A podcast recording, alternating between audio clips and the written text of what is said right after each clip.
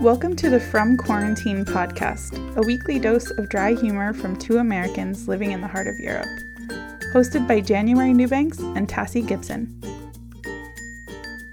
Hello, Andy Sell. Hello, January Newbanks. Tonight, on the other end of my microphone, is not Tassie. You'll notice a distinctly male timbre to his voice. I am not Tassie. No, no, you're not Tassie. But you are my beloved husband. Yes, ma'am. That's your official title, beloved husband. It's on my business card. Yeah. of course it is. This is the very first time I have ever recorded with someone face to face. Like, I mean, like Andy and I are sitting using the same microphone, which isn't ideal. Like, you should have your own microphone when you're doing like in person interviews still. But um, we're making it work because uh, this is 2020 and nothing is ideal.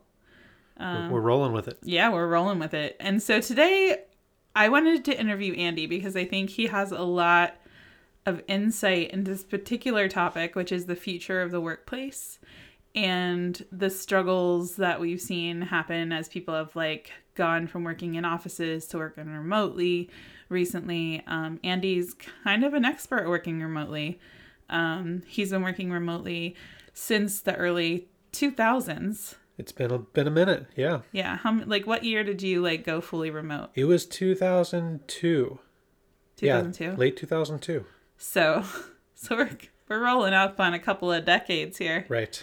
Um, and he, he you started, managed, and eventually sold a co-working space. That's so true. I did. You are you've been passionate about this, like um, uh, helping people work remotely, helping them like kind of supplement an office environment, uh, the benefits of of not having company overhead and providing like a place for people to work uh, where they can be social, have like that kind of uh, community where there's connections to be made, but it's not a traditional office. Right. Yep. I've seen it from both sides. Yeah. So um, you've also held a very important title, and that is the Minister of Technology for Team Cell. Yes, it's a it's a lifetime appointment that I'm I'm grateful to have. Yeah, going on 14 years now. Yes. And Andy's he's been in charge of and before that, I'm sure like the the the parents part of Team Cell, your parents, you've been technical support for them since you've been like like what, 13? Yeah, that was that was my training that led up to this to this appointment. yeah, to the family role of Minister of Technology. And might I say as like one of your customers or constituents? Constituents, I think, is, constituents. is more accurate. Yes. Yeah, you've done an excellent job. Oh, I thank you. Yeah. Thank you for saying that. You're welcome. It means it means the world. Just yesterday, you had to re what do you call that? Wipe a phone and like get it ready for our daughter. Like I she did. got a new phone and and you did that with a aplomb. Thank you. Is that how you say that word? Always with kind of an accent. A Aplomb. We're gonna find out. Dear, yeah. dear listeners, write in if it is not pronounced aplomb. Aplomb. it's such a weird word to say with an American accent because, like, we just don't have the flourish no. for a word like that. Should we go with acumen? Acumen. That feels like a more American. That, that does word. feel like a more American word. You're right. So, working remotely has been your reality for over two decades now. And before that, you watched your dad run his business from home. Mm-hmm. Um, so you have you have some experience with this. So starting with after college, you know, in your own work history, um, talk to me about like what it was like to go from working in a traditional office to working remotely. Like how did that happen for you? Uh, it was it was never anything I really sought out. It kind of stumbled into it. Um, so I graduated college, got a traditional job working for an advertising agency doing web application development. This was in the early 2000s. Uh, so we had the whole dot com bust, couple levels of uh, layoffs. So I was finally let go in what turned out to be the fifth of eight rounds of layoffs. Um, you made it pretty far then. Pretty far, yeah. Like Hunger Games wise, like I, I did the best I could. Yeah. yeah. You really and, and frankly, it was time yeah. at that point. Yeah. Um, so you know, you, you lose a job, you go looking for something new. Um, so I found another advertising agency, started working on a contract basis locally in their office. And uh, it was it was a good job. After a few months, though, I felt uh, I'd been thinking about moving for a while. Um, I'd wanted to live in Chicago for a long time, so uh, late 2002, I thought this is the time. I'm, you know, young, time to check out a, a bigger city. So uh, I told the company I was working with that I was going to be moving to Chicago, and uh, I couldn't work with them anymore. And they suggested we try remote out for a while. And uh, the thought hadn't really crossed my mind, but it sounded good. The pay was really good. So I moved to Chicago in late 2002 and started working remotely for them.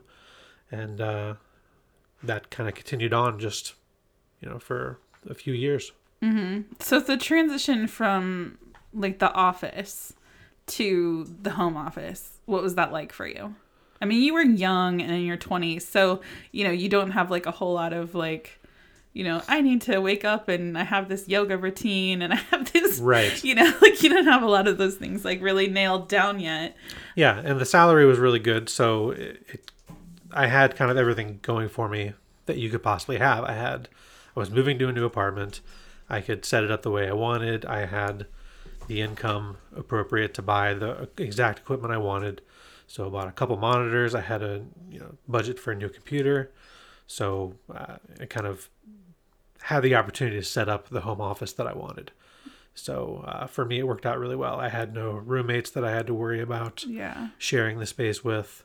Um, and I think because of that, I transitioned into it really well. Yeah. Which is obviously not the case for a lot of people who are like it's thrust upon right now. Yeah. Right. There are a lot of people right now working from home who had not planned on working from home and maybe who aren't enjoying it. Yeah.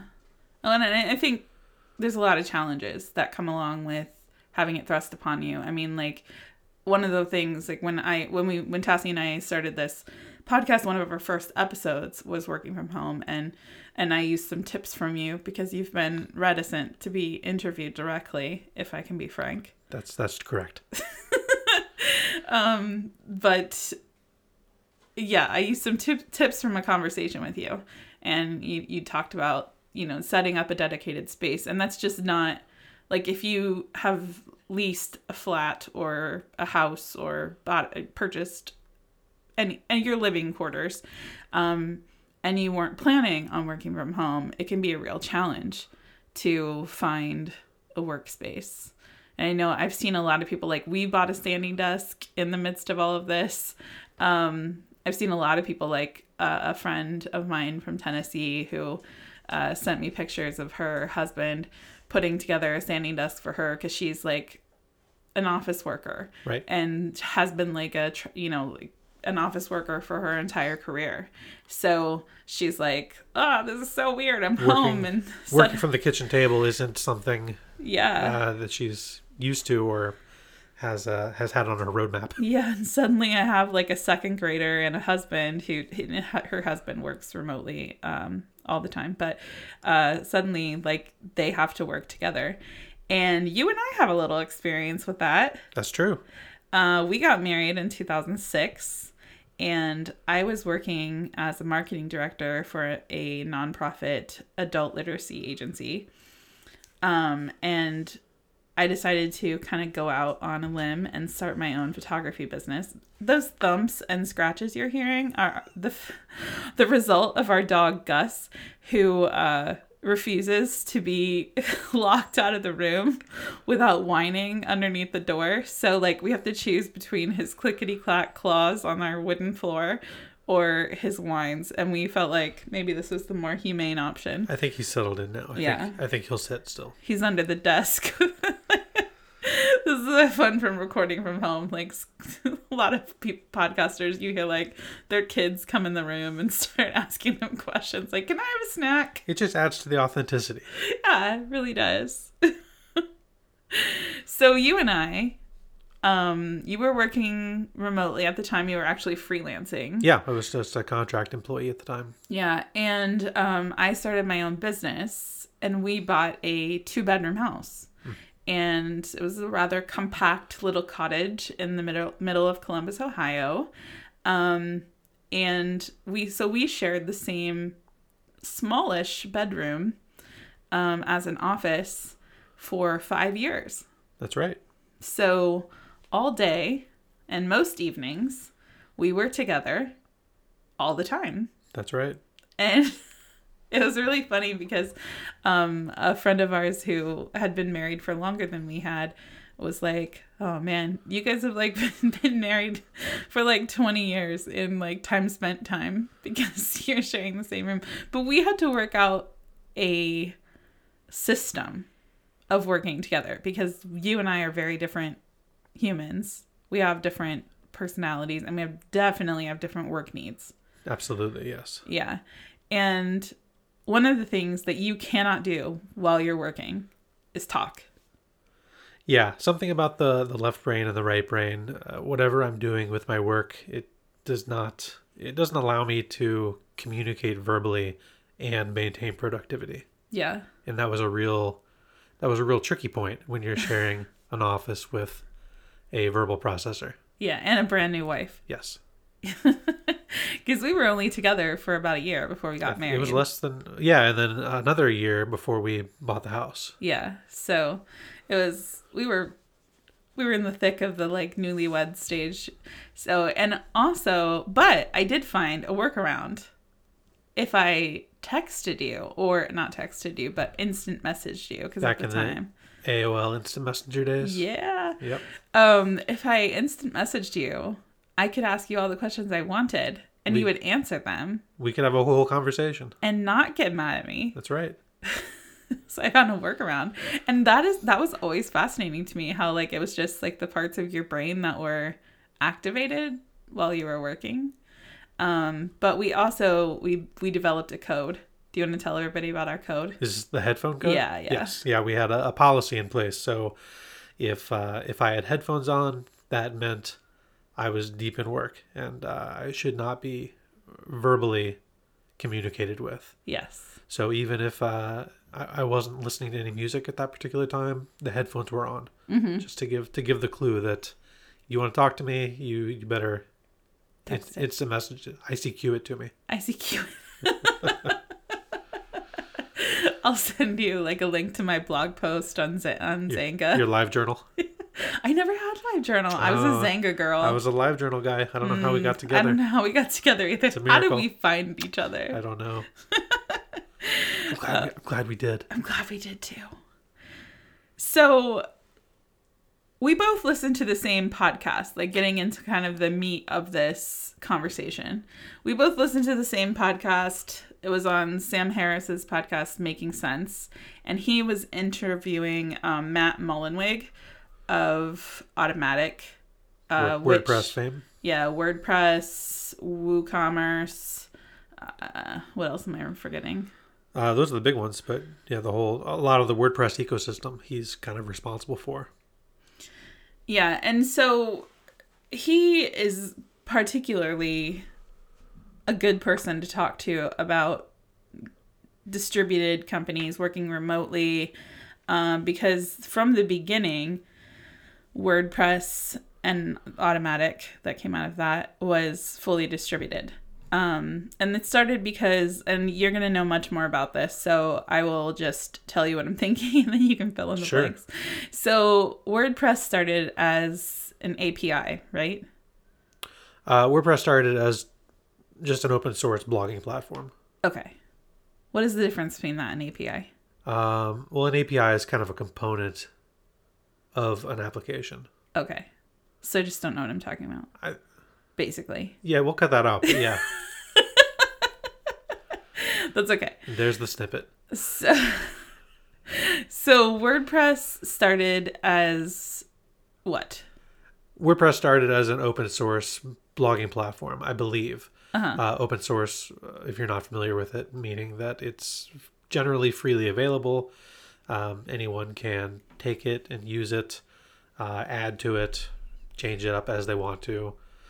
Um, and then uh, in in the early 2000s, uh, I think Matt kind of pivoted to uh, his own company, Automattic, where so WordPress still exists as an open source option, but he started adding services to kind of go around WordPress. So you could host WordPress yourself, or you could sign up at WordPress.com and uh, pay to have it hosted on on uh, Automattic's platform. And WordPress kind of rules the world right now. Yeah, it runs a, a large percentage of of the internet. I didn't realize it ran some sites as big as I think he said New York Times Yeah. is, is being run on WordPress, which is kind of impressive. Yeah. Yeah, definitely. Um Quarantine.cz. quarantine.cz is Run on also WordPress. run on WordPress. Uh, I think all of our websites are like all of our personal. Yeah, you can't you can't deny how easy it is to set up and configure and, and use. So it's definitely uh, a good option if you're looking for something quick and easy. Yeah, and you've actually done like contract work. With, Yeah, it's with true. WordPress, like creating WordPress sites. Am I correct? Yes. So, um, so we listened to this podcast where Sam Harris basically it, it's from March 25th. So it's like right after kind of the panic button was hit. Um, Years ago in quarantine time. years ago. I know it feels like forever ago. Um, so here in the Czech Republic, we we were put under quarantine March 11th, March 12th. It was somewhere like sometime at midnight. So it's confusing to me whether it was March 11th at midnight or March 12th. But Yeah, I can't remember exactly when it was. So yeah, so I, like I defer to you. It was March. It was March. it was in the young early days of March. It was this year. Yes. And um, so we were put under quarantine then. So this is this is about 15 days after that. Um, and the U.S. where these guys are hanging out, um, kind of was was on a delay from us A little bit. uh, by about that much. Yeah. So like it would have been kind of when they hit the panic button Right.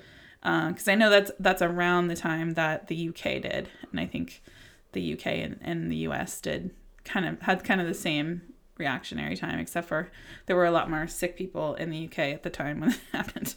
Um, but so this podcast is from that moment, and they talk about the the panic basically that companies were having like suddenly having their entire workforce work from home and they have a conversation that I think both of us thought was really interesting, where Matt talked through kind of like the levels of a distributed company and the benefits of having a fully distributed workforce in an environment where we have to go on lockdown.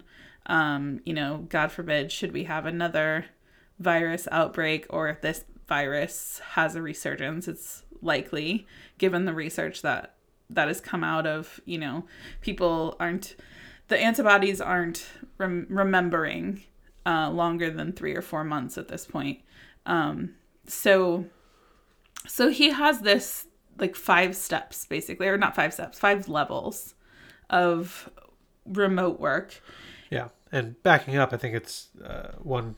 He's, he's kind of uniquely qualified to talk about this. I don't think we've mentioned yet that uh, Automattic was from its initial days a fully distri- distributed company. Oh, They- yeah. they have i got ahead uh, of myself something like twelve hundred employees yeah all over the world seventy some countries all over the world, and it's been been that way from day one. yeah Um, so if there's someone to talk to about distributed work, I think Matt's a good person to have talk about that. yeah because not only do, are they distributed but they're globally distributed Right. Across time zones, yeah countries. And I, I thought it was interesting when he was talking about setting it up, like how they, because you work across how many time zones? um, I work with a company in Seattle, so we're we're nine hours different right now. Yeah. Um, and so they try to keep it within, was it six or eight? I don't remember what he said. They try to keep the time zones, like people working in teams. Oh, on teams, yeah. Yeah. So they try to keep people on teams together Yeah. within like Because it's important that you have a good window of time to be able to set up meetings. Yeah, because I mean, like you've experienced trouble Sure. with that. Like, I mean, like your evenings are Yeah. pretty much all meetings. It's true. It's it's got its ups and its downs because during the day, uh, most of my colleagues are asleep, so I know I can get some good productivity in, um, and I don't have anyone interrupting me. But then, of course, I, need to reserve my evening time for for communication. Sure. And not every company can adopt a distributed format. Right. I mean, like we've got service industry, which is obviously seen like a huge hit. Um, we've got factories, we've got a lot of stuff. Yeah. Although there are like there are talks about AI and and the introduction of AI like helping to um, stabilize those industries, but that's not great news for the people who have jobs. Um, but it is good news for economic growth. I mean, and right now, like we're looking at kind of like an economic downturn that you was completely unexpected. Right. So, um, finding ways for different industries to survive in this climate is going to be important. But specifically today, we're going to be talking about what Sam and and Matt called knowledge workers. Right. So, um, so people who can work remotely, companies that have the possibility of doing so. It's interesting because right now in the Czech Republic, people are going back to work. So, and you talk to people, and people miss their colleagues and they miss the work environment, the social, the this, the that about the office. They miss the familiarity. the- Yeah. The routine. Yeah, and the people. Yeah. I think socializing is important. Sure. Um, but what they don't miss, or what they're gonna be sad about letting go of, is being able to work, having like a somewhat of an autonomous situation at home where they can work in their most productive way. So they can have kind of slower mornings. They don't have a commute. Um, there's not like the rush on the public transportation. You're kind of sidestepping that completely. Right. And so you have more time to yourself in the mornings. And I know we've really enjoyed uh, having like a little family time. That's been really the best thing about quarantine, I think. Yeah, so we've kind of established this pattern of, you know, getting up, having uh, an hour and a half or so together to just sit and drink coffee. Obviously, not Lucy, but sit and drink coffee and, you know, our Granko if you're Lucy, which is like basically chocolate milk for um, Americans listening. And, you know, really have some time to connect as a family before you have to start getting to work because really your evenings a lot of times like we've talked about are spent taking calls. Right. so that morning time has become like really important for our family. And so i think a lot of times like i was even listening to an interview from barbara cochran cochran? Barbara cochran? I don't know her name. Barbara? I know that part. But she was on shark tank she was one of the judges on shark Okay. tank yeah, so she's like a billionaire or something, and she has several companies, and she's polled her employees and said like, "Hey, how happy are you uh, working at home?" And people are, have said, you know, we're happy. We miss the office, yes, but we don't want to come back to the office five days a week. We'd rather come back to the office like two days a week. That's not surprising. Yeah. Um, and I think she, from a business perspective, is like, well, hey, like if these guys want to pay my overhead for me, Yeah. like in their homes and stuff like that, like what what would be the downside of me changing my square footage um in office space and kind of making it more egalitarian in terms of like there's no corner offices, there's no you know like special spaces for like important people Right. um, it's what do you call that term? When like you just have desks. that- Oh, uh, hot desks or yeah, flexible seating. yeah, and you know a lot of co-working spaces.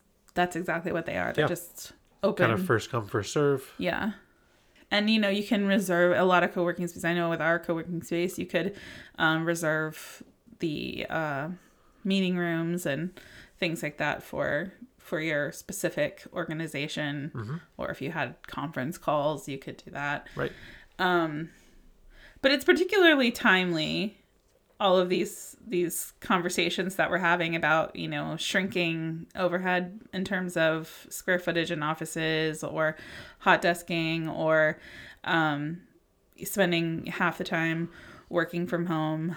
Um, because whether or not we like it uh, we are facing kind of an uncertain future in terms of like being able to keep doors open in public spaces. Right. So, um, so yeah, so I think that some companies are considering it who may not have considered it before.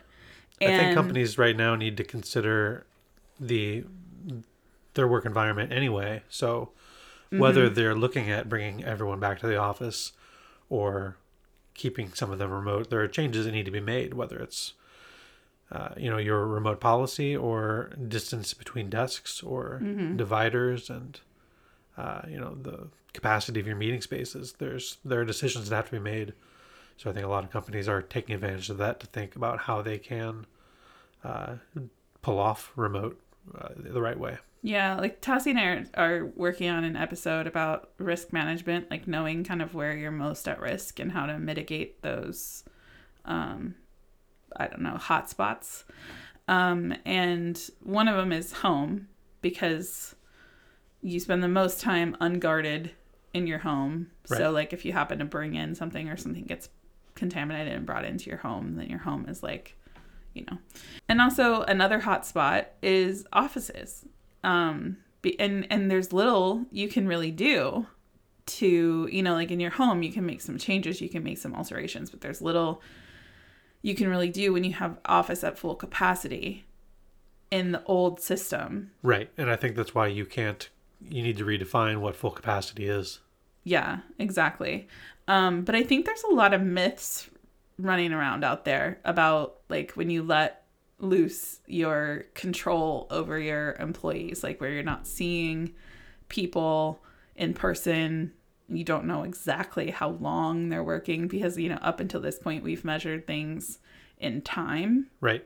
hours that you're in the office Yeah. And I think it's an especially big problem in a case of companies that weren't planning to do remote. They- jump straight, they haven't really thought about it. So they jump straight to what are the worst case scenarios for uh, having my employees not working under my direct observation. Yeah. And I so what are some myths that you think like I mean since you've worked from home, you hear people say, "Oh, you're so lucky because this," or, you know, um or or you know, what are the pitfalls that you fell into in the first, you know, few years of doing this So, or how have you kind of managed your time? Well, I think I've gone through the cycles, and I think I've gotten to where I am now because because I've done things that didn't work well.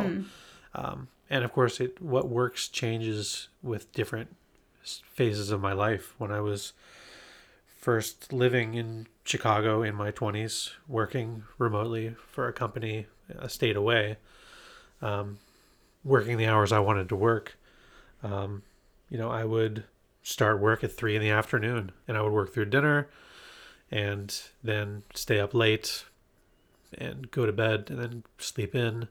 Uh, you know, do the what you would expect possibly a young twenty year old to do. Yeah, like play Xbox till 3 in the morning Play after Xbox work till and three in the morning.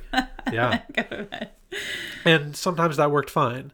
Yeah. Uh, but then you know life life changes come along. You uh, ha- have different needs. So Yeah. I, I think I've just evolved my work habit into the, the current setup where for the most part I work traditional hours for our time zone. I sit down at nine or so and take a normal lunch break, and I try to unplug by dinner time. But uh, even then, sometimes just depending on who you're working for, it doesn't always work, and you need to. I think, I think a big key is you need to allow yourself to be flexible if your employer is allowing you to be flexible. mm-hmm. For example, part of uh, part of this quarantine, I found that uh, as a lot of my colleagues are remote, unplanned, uh, there's been more need for interaction with me. So I've kind of had to adjust my schedule so that I take my afternoons off, so that I'm available more in the evening here uh, for phone calls and Slack chats and Zoom calls. I think you have two different issues that need to be examined. The first one, and the most relevant right now, is a company needs to have a plan in place for having their employees be remote and productive. Whether they intend to be fully distributed or not, obviously, this situation came up where we suddenly have the need for employees to not be all together. Um, and e- even if the company doesn't want that to be the standard, uh, this might happen again. Uh, whether it's, And it's still happening now. of course, and so things we're are starting opening to up ease the up. economy, but Right. Whether it's coronavirus resurging in the fall or whether it's some new uh, disease or not even a disease, something else comes up that requires employees to be remote, um, an employer ought to have a good plan in place so that it, it has minimal disruption Mm-hmm. uh, and maximum support. Um, but then the second question is for a company who sees this and thinks this would be a good opportunity to try to go to a truly distributed model so that you can start to take advantage of some of the upsides. Uh, you know, the ability to hire people from uh, a wider range of uh, backgrounds, Education. education. Uh, you know, you, you got a global talent pool. mm-hmm. Um, you know, there are definite upsides to going all in Yeah. with with, uh, with remote working. Yeah, and I think also like there's definitely an ethos change that needs to happen. Absolutely. Um, because you know you can't you can't big brother in a distributed company. You can't just do a traditional work model and uh, tell people to go sit at their homes instead. You, Right. you have to change the way you do management. You have to do, change the way you do culture. Yeah. And I think that's like that's a good segue into um into what Matt talked about like the five levels of a distributed company Right. or distributed yeah, company, right? Yeah. Yeah. Um so first of all, he talked about how like a lot of his ideas came from Daniel Pink's book Drive. Um I've personally never read it. I've seen it and kind of like heard people talking about it, but I've never read it. Have you ever read it? Nope, it's on my list. It's on your list. and but but he said like if you want people to be happy, productive workers, there's three major things. So this is kind of like the thesis of the book. Um mastery, autonomy, and purpose. And mastery, you know, I think a lot of companies are kind of catching on to continuing education, training their employees, like especially in your your field, Right. where been- languages are changing. Right. And it's been a thing for a while, especially in tech. I, th- I remember in the early 2000s, everyone being amazed that Google offered, I think, 20% of your your allotted time was supposed to be spent working on whatever you wanted, something to kind of further your education. Mm-hmm. They, they saw the value in that early on. Yeah, and my sister works for a Fortune 500 company and they do invest in, you know, continuing education, keep training their their she's actually like she's a train a person who designs trainings that are online. So, um so I think that like a lot of companies have caught on to this mastery part. Right. Um, and then purpose, like, I think that's something that some companies do really well, some companies don't do well at all. But yeah, that's a hard thing. Uh, maybe it's a hard thing to pull off because purpose is kind of uh, so individually defined. right, like you, but but as a human who like is in the workforce, you want to believe in what you're doing. Yeah, Like you want to feel good about it. true. Um, so whether you're working for Facebook or working for UNICEF. UNICEF. Yeah, like you want to feel like what you're doing is contributing to something that's adding to society. Right. Um and so so yeah, I think most people kind of look for that when they look for a job. Some people are lucky enough to find it. Some people have to take what they can get and and we understand that. But Right. to have like happy productive people. But the one thing that companies up to this point in history um, have not done well is autonomy. Uh, one of the, the um, anecdotes that I, I can't remember if it was Sam or if it was Matt um, talked about is like if you have like this, we'll call him Steve, and Steve dresses nicely and he shows up to work on time and he's not drunk and he's just there, then like even if he does nothing, it will take you several weeks to figure that out. Absolutely. Yeah, I've seen that. Yeah. Whereas and, and and that's like kind of that plays into kind of like this lizard brain of like what it looks like to be like a productive member of society. You know, like people can get away with being really bad people if they just look like a good person. If they're playing the part. Right. Yes. Um and and so in a distributed model, you you kind of ha- you you're kind of like the, as you move forward in these phases you kind your ethos has to kind of move toward more of a autonomous um uh, like has to lend itself to, to your employees having autonomy Right. uh, you have to trust them. It has to be output based instead of time based. Um, and so you start to see like a shift in the way. So, like, the first step that he talks about, the first uh, level, um, is that the company hasn't done anything deliberate.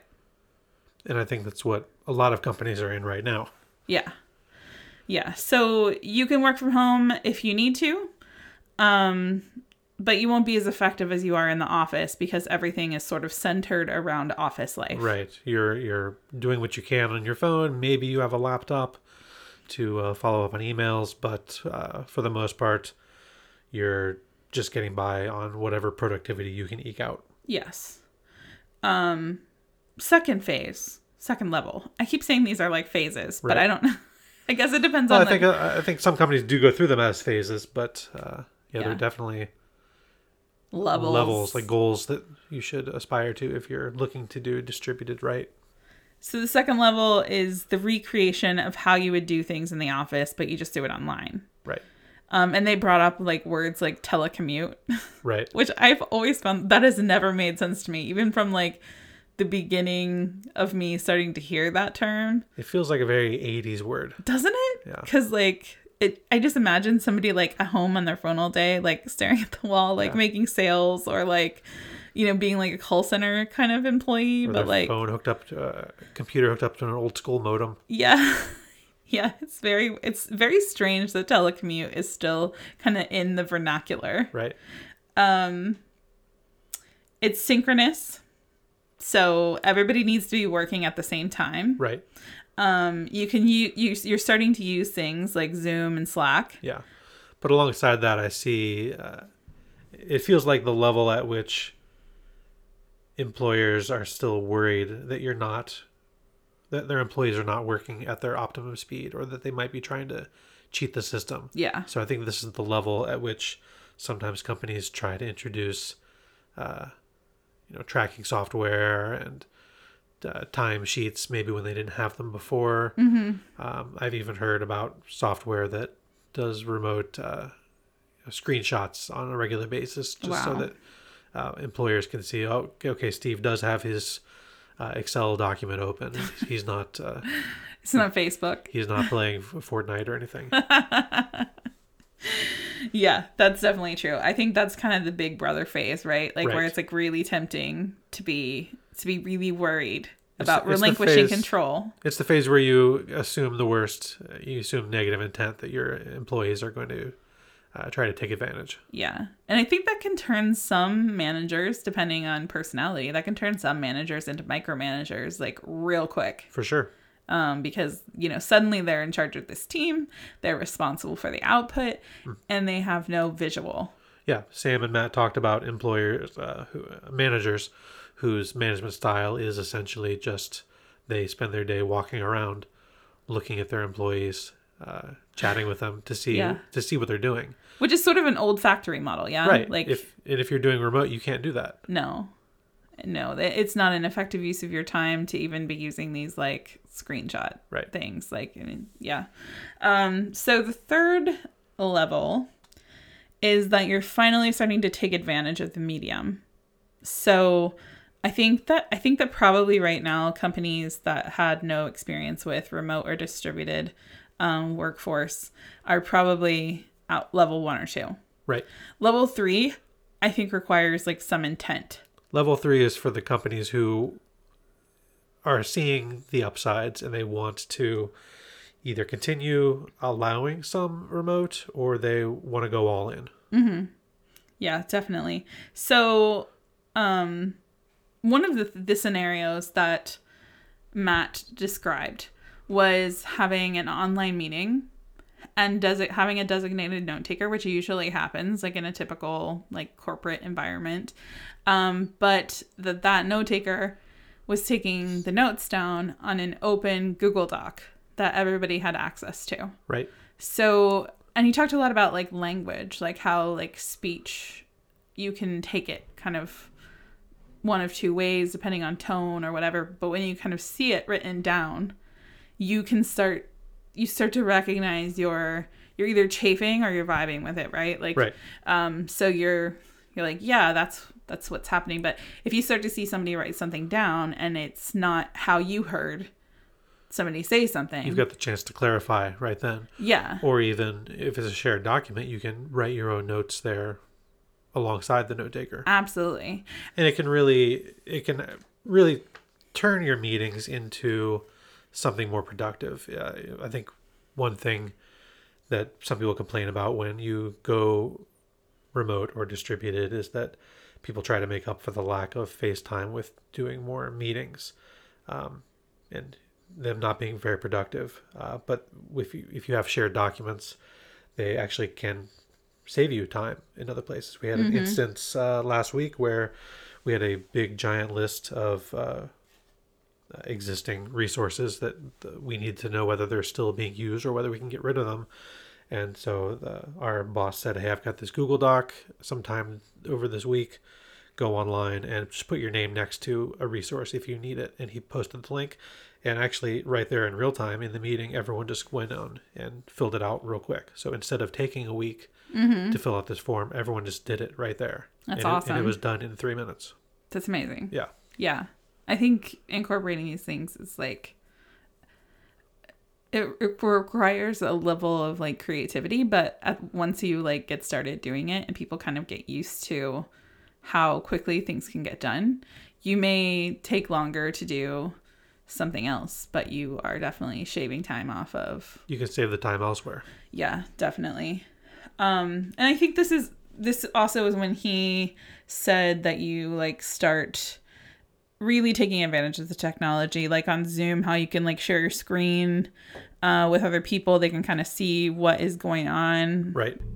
You can share documents, you can share files, um, and and everybody can kind of see what you're talking about and working on. Um, Yeah, if you're talking about something uh, like an interface problem on a website, you can just share your screen and show Yeah. show them what you're talking about. Yeah, or I imagine like if you have like people weighing in on code, being able to share your code like directly Yes. and have everybody kind of looking at the same things um, would be really helpful. I use a product called uh, Tuple that actually lets multiple developers share your computer at the same time. So Mm. you can do true pair programming uh, That's amazing. from a continent away. Yeah. It's, it's awesome. I've even heard of authors like um, I was listening to a podcast about uh, this romance novel. It was like a and the and the author was talking about she co-wrote it with someone else. And I was thinking about writing with somebody else, how hard that would be. Yeah. But they each took a perspective. So she took the uh, female perspective, and her writing partners took the male perspective. Um, and so, like, they would toss back and forth, but they used the open Google Doc. And she said, like, sometimes she would just, like, get her tea at night and open up the doc and, like, watch her Yeah. writing partner writing in, the writing real, in real time. And it like it was such a cool experience for her because it was kind of like she was part of the writing process Mm-hmm.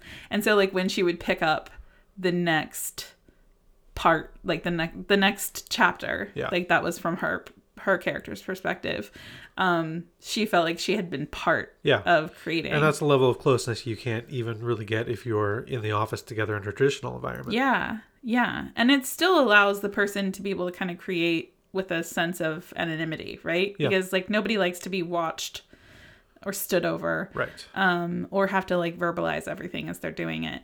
Uh, and I, I just thought that was really cool use of technology. Um, and uh, this is also a part where, where he talked about how people start to invest in better equipment, how there are actually microphones. This might be useful to everybody who's working in a house full of people.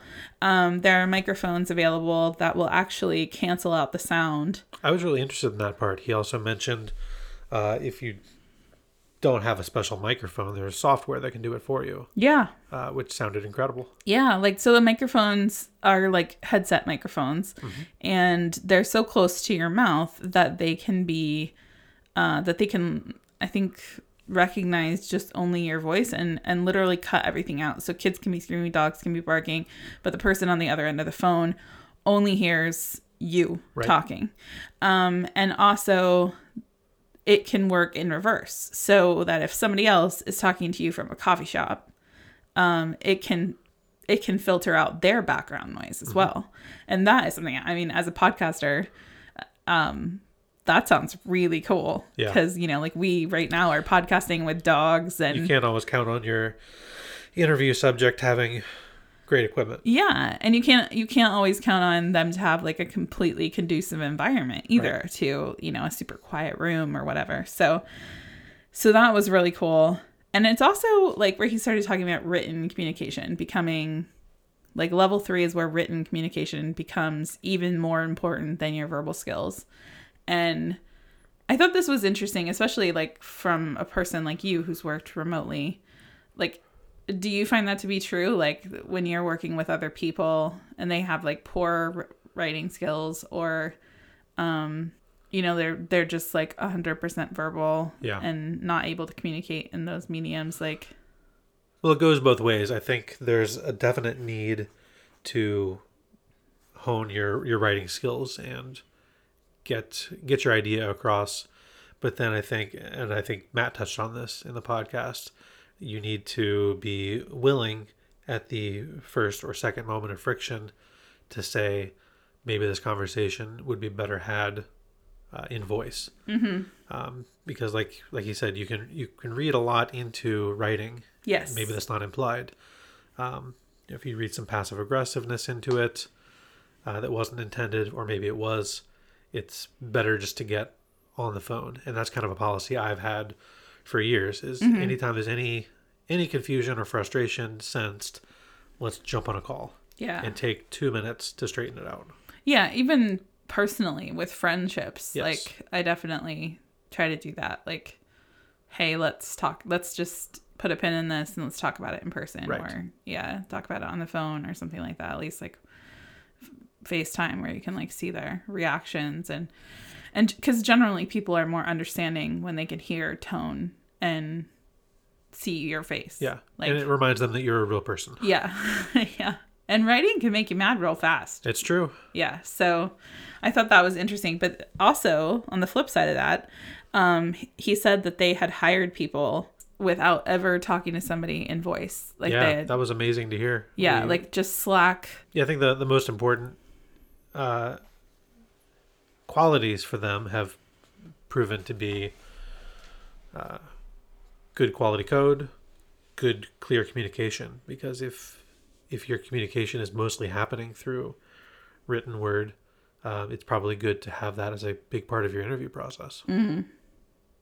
yeah and so then level four it takes it to asynchronous so this is when you can start tapping into like a global pool of talent um workers can work their most productive hours that was our goal right like Yeah. as like a couple like it was our goal to get to a point where you could work when you wanted to kind of how you wanted to and still be a part of the family Right. uh, especially once we had our daughter um, and she was born then like you were able because you worked from home you were able to be there for all of her firsts and Big a bigger part of her her day to day life. yes absolutely. And um and also like even now at age nine like you take her to school in the morning you guys walk to school you have that time together. Um you go pick her up and you, you're involved with her teachers. And i think that's you know traditionally been mom's role. Um and it's really cool that you know it just works better in our family when you take that role Yeah, we're very fortunate that my work and being remote allows me to pick and choose the times that that I can be available to to her and to you. Yeah. And and I think that when you are asynchronous um as a company and you've like that's kind of when you've really given your workers like the autonomy um that they were talking about before. Yeah. That's the point where you really shift to like evaluating your workers based on output over time spent, Exactly. right? Yeah. For you, like at this point, this is kind of how you work, right? Right. Yeah, I uh like I said earlier, I, I enjoy traditional business hours, but sometimes that just doesn't work out, especially when you're in the middle of a pandemic that, Yeah. that you didn't expect. And it's homeschooling all of a sudden that And, you and didn't you're, expect. you're homeschooling your daughter. In a language you don't speak. Right. so yeah, I've shifted to and for this week I'm working three hours in the morning, and then I've got kind of a longer lunch, and then maybe an hour or two in the afternoon, and then I know after dinner and our daughter's in bed, it's going to be back in front of the camera for for meetings and phone calls. And Yeah. that's and that's what's worked well right now, and it's it feels good to know that if that stops being optimal, I can I can change it again next week. Yeah. So level five is basically like nirvana, right? Like he describes that as like the unattainable. Yeah. So it's like the ideal, like you have time. He talks about like doing squats and push ups in between like calls or tasks. Yeah. Um, you know, you can you can design your space, your working space and your life around what makes you the most happy and like contributes most to your well-being. Yeah. And it goes beyond that to the point where it's even more added benefit to the company because you can really take advantage of things like having employees around the globe. Whereas, uh, you know, previously you, you're locked into being productive from eight till five o'clock. If you have a team of people around the world, you can structure your teams so that you can kind of have multiple people in multiple time zones working on projects and handing things off. I could spend my day working on uh, on a project, and then as I'm wrapping things up, touch base with someone on the west coast of the United States as they're just starting, and let them know where I'm at, and say, you know, run with it, and they continue working, and you effectively can have, uh, to a degree, 24-hour productivity. Yeah. Yeah. And it's, I think with teams specifically, that can be kind of a really interesting dynamic to have kind of a baton toss, Right. um, pass, not toss. That's more of like a, If you can make it work with the toss, that's even better. that's more of like a high school football game kind of situation, tossing a baton. Um, you could tell I'm not like really sportsy. Uh, passing. You can have like a baton passing. So like somebody works on it for their eight hours or whatever, however long they get to a certain point. I guess hours wouldn't really be how you quantify it anymore, right? Um, and then you hand it off to the next person Right. and they can work with it while you're asleep and then when you wake up you come into like you know all of their comments and you can like fix the bugs and do and all of that stuff so you, you kind of yeah like you said you have this like 24 hour productivity time as Yeah. opposed to in an ideal world where previously something took you uh, a month of work to put together, you could conceivably knock it out in, in a week or two. Yeah. One of the things that I really enjoyed about listening to him talk through the levels, because now we've gone through all the levels, one of the things that I really enjoyed hearing him talk about was how um, you can do meetings, asynchronous meetings. So um, someone can can talk about you know the problem, what you're trying to solve, um, and I think in traditional companies there are a lot of managers who really like to get everybody together in the same room Right. and like let's hash this out for Yeah. like an hour and fix the problem. Yeah, a meeting comes about about because they've realized we we need an answer and we need it fast. Yeah. And that's kind of what prompts the meeting. Yeah. And in this scenario, one of the things that Matt described was that like you have a meeting over the course of a couple of days. Um, and then you start like there's like an equality that starts to arise because not everyone I know like you and I like when as we've worked on communication um, interpersonally, you and I do things really differently. Right. Um, I'm a verbal processor. I'm a fast talker. Um, for people who are listening, they're not surprised by that. Uh, a verbal processor. I'm a fast talker, and I can be like four subjects along, and you are still thinking about the first thing I said. Yeah. And I need to say, hold on, can we go back to that thing you said two minutes ago? Yeah. Yeah. And I think I think this creates a lot of tension in a lot of relationships. Like I've talked to a couple of different people who are more internal processors, slower processors in terms of like they're just more deep thinkers. Like I can just I have to say something before I know what I think about it sometimes. Right. And then I can say a lot of really dumb shit. Whereas like with you, like you have like a very like when when you speak, it has some gravity because you've thought about it. Like it has been stewing in that little brain of yours. Sorry, that that big brain of yours. it's been stewing in that big brain, that very thoughtful brain for a while and you've thought through the pros and the cons you thought the, the ins and the outs and i'm And just I've, like I've got it packaged up in just the right way that I'm I'm ready to present to the world. yeah. Yeah. and i'm like you know 17 subjects down the road and i'm like what and you know have like set eight things on fire along the way because Yeah. i like was just too reactionary and So if you can take the time to re rework your company into having asynchronous meetings, you know, they, they take longer, but you you get the benefit of these people who maybe aren't as quick to come up with their opinion. Mm-hmm. Uh, they've got their time to think it through and, and formulate it the way they want and contribute it. So you you get more than just the the loud talkers and the fast talkers uh, and the impressive people in the suits giving their opinions. You've Yeah. got the uh, you know, everyone, it's a little more of a level playing field. Yeah, because like there's a lot of research to suggest that women don't speak up in meetings as much, um, that introverts don't speak up in meetings as much, and that maybe people who English isn't their first language. And as somebody who is learning a second language, I can certainly appreciate the fact that sometimes you have to sit with a sentence for a couple of seconds before like it really makes sense to you. Right.